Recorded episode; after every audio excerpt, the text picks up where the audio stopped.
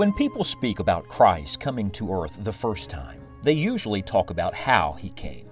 But the great emphasis of Scripture is on why he came.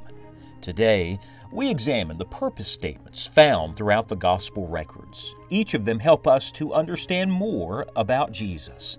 Join Scott Pauley now as we open the Bible and gain a fresh glimpse of the Lord.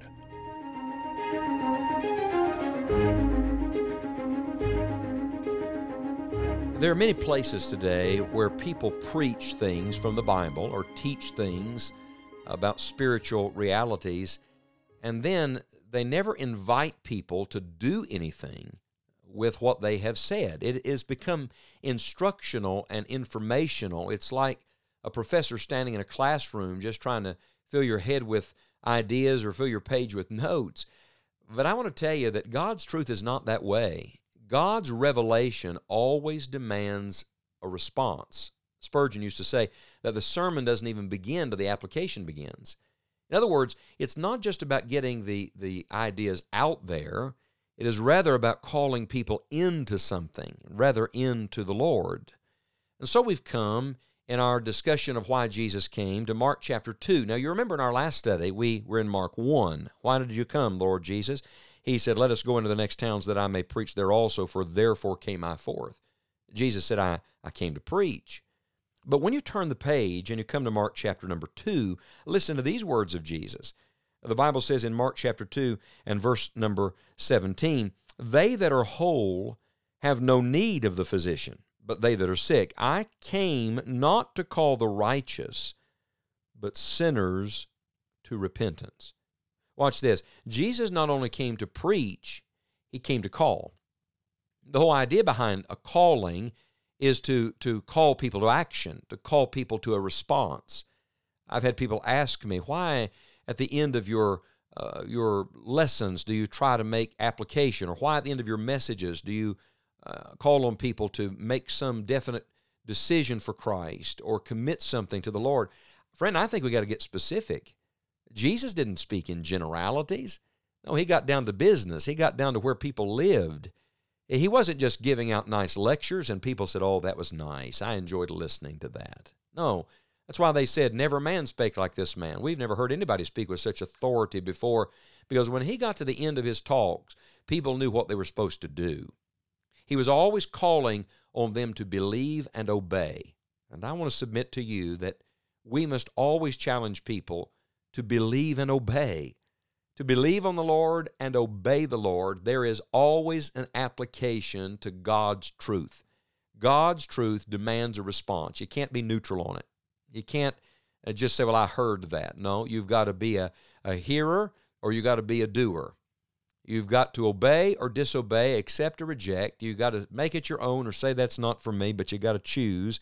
And that's why the Bible says that when Jesus came, Notice, please, he said, I came not to call the righteous, but sinners to repentance. Again, he gives the negative here. Let me tell you why I didn't come, he said. I didn't come uh, just to help righteous people.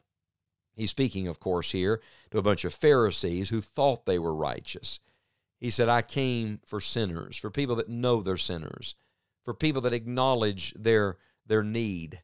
Sometimes the greatest need is just to see our need. That was their problem. They, they couldn't see their lostness, so they didn't need a Savior. They couldn't see their sinfulness, so they didn't need His righteousness. In fact, let me read to you the verses leading up to that verse.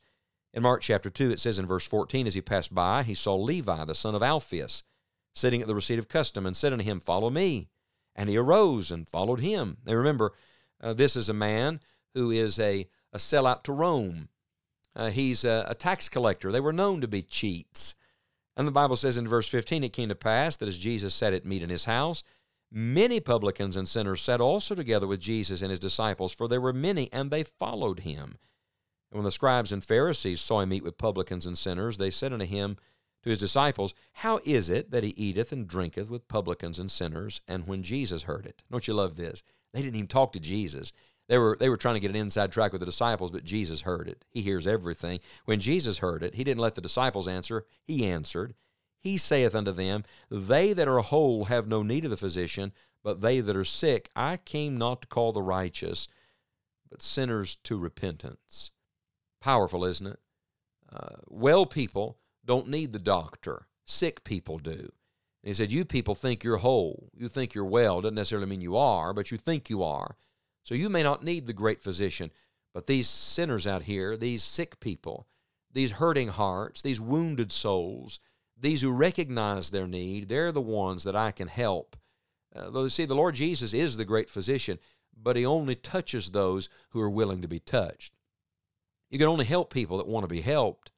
He saw in Matthew and in a bunch of these other publicans and, and sinners people that he could help, people that he could heal their sin sickness, their spiritual need, because they recognized how truly diseased and corrupted they were.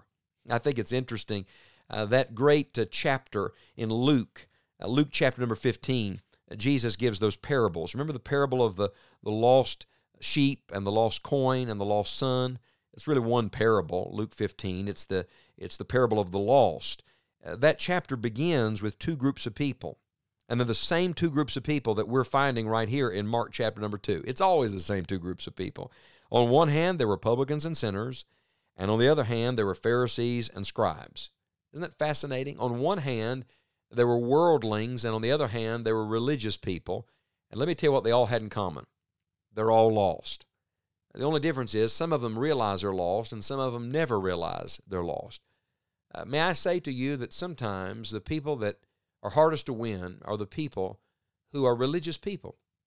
They're good, upstanding, moral people. Maybe that's you. Maybe you're listening to me right now and you've never really acknowledged your desperate need of Christ. You've never really been taken with your own sinfulness to realize what salvation is all about.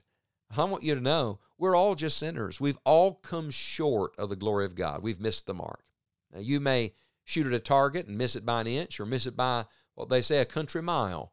But either way, friend, you missed it. And you may be the, the Pharisee and scribe that misses the divine perfection, the target, uh, by just an inch or two. We're pretty good. Or you may miss it by a mile. You may be the publican and sinner, uh, the outcast and the untouchable. You may say, I'm so far from God, but I want you to know we've all missed the mark. Only one ever hit the mark. His name is Jesus, the righteous one. And this is why Jesus came. Jesus came to call sinners to repentance to call worldly sinners to repentance and religious sinners to repentance, to call all men to repentance.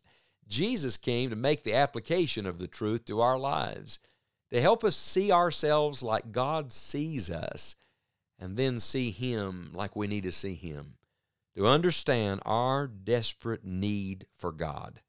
So let me do two things today. First, let me do what Jesus did. Let me call sinners to repentance. And I say to sinners who are listening to me today, you need Jesus. I don't care what your background, what you know, who your family is, where you go to church, you need Jesus, friend. Only Jesus can save you. Would you confess that today? Confess your sin to God and confess Christ as your only salvation. And I tell you, if you repent of your sin and by faith receive the Lord Jesus as your personal Savior, you can come into a relationship with Him and into a fellowship with Him just like Matthew did. He'll come sit in your house. He'll come fellowship with you today. Aren't you glad? Behold, I stand at the door and knock. If any man hear my voice and open the door, I will come in to him and will sup with him and he with me. Those are the words of Jesus. And then, secondly, let me not only call sinners to repentance, let me challenge every one of you that knows the Lord as your personal Savior to do the same today. To go after sinners, religious ones and worldly ones, and look for people who need Jesus, because that is why Jesus came.